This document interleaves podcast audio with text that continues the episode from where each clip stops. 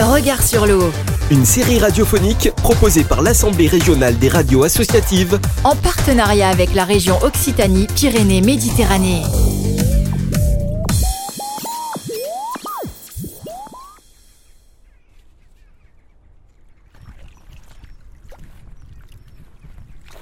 Donc là, Sophie, on est devant euh, un plan d'eau et c'est finalement euh, la nappe de la Vistrinque, ça. Exactement, c'est la nappe de la Vistrinque qui a été euh, mise à, jour, qui a été ouverte ouvert à l'air libre en fait par l'exploitation de son réservoir. Donc son réservoir est composé de cailloux, de sable et de gravier, qui sont des matériaux nobles et qui ont vraiment une, valeur importante pour, dans le cadre de l'activité d'extraction de matériaux. Donc on a plusieurs carrières qui sont installées sur notre territoire. Les gailloux, les graviers, les sables sont extraits du réservoir de la nappe et du coup l'eau envahit les excavations euh, qui sont laissées.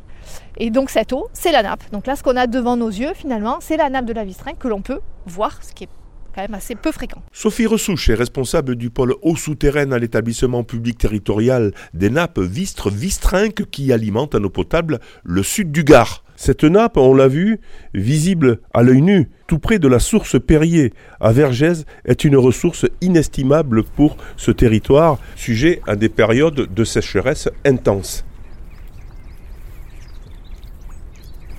La nappe de la Vistrinque, en fait, c'est une ressource essentielle pour l'alimentation en eau potable du territoire. C'est vraiment une chance inespérée d'avoir sous nos pieds, à quelques mètres, une eau qui est naturellement de bonne qualité. Et donc elle contribue à l'alimentation en eau potable de 170 000 personnes. Elle couvre une superficie de 530 km. Elle débute dans le secteur de Bezous-les-Denons. Elle s'étend jusque dans toute la plaine en fait sous le Vistre jusqu'au Vidourle et sur tout le plateau euh, des Costières, donc jusque Saint-Gilles et Bellegarde. Alors pourquoi justement euh, est-elle euh, remarquable? Elle est remarquable parce qu'elle a la particularité d'être très proche de la surface. Donc on, il suffit de faire des forages d'une dizaine, quinzaine ou une vingtaine de mètres de profondeur pour avoir accès à cette ressource. Et elle est naturellement de bonne qualité, ça veut dire que du coup on n'a pas besoin de la traiter pour la consommer. On met un peu de chlore pour pas qu'elle se salisse dans les canalisations, mais dans la plupart euh, des cas, elle est potable directement voilà une particularité. Mais une autre particularité, Sophie, c'est dans les périodes de grande sécheresse, comme on l'a pu constater cette année, la nappe a résisté. Comment explique-t-on ce phénomène aussi? Ça s'explique parce qu'en fait, on est sur un système qui est euh, comme une éponge, donc qui va avoir une certaine inertie. C'est-à-dire que lorsqu'il ne pleut pas pendant plusieurs mois, euh, les niveaux vont baisser, mais tout doucement. Alors que quand on est sur un système euh, dans des calcaires, par exemple, avec des fissures et des avennes, euh, l'absence de pluie pendant plusieurs mois conduit à une vidange rapide en fait des, des ressources qui sont contenues dans ces calcaires et donc euh, on arrive sur des niveaux très bas. On touche vraiment du doigt l'importance de cette ressource naturelle sur le territoire, ressource toutefois à protéger. Cette proximité avec la surface lui conserve une capacité de recharge importante et donc qui est très intéressante d'un point de vue quantitatif mais ça lui confère aussi une très grande vulnérabilité à toutes les activités qu'il va pouvoir y avoir en fait à la surface de la nappe. Donc que ce soit les activités agricoles, que ce soit les activités des particuliers, les activités industrielles, toutes les activités peuvent potentiellement avoir un impact sur la qualité de la nappe selon euh, la nature euh, de ces activités.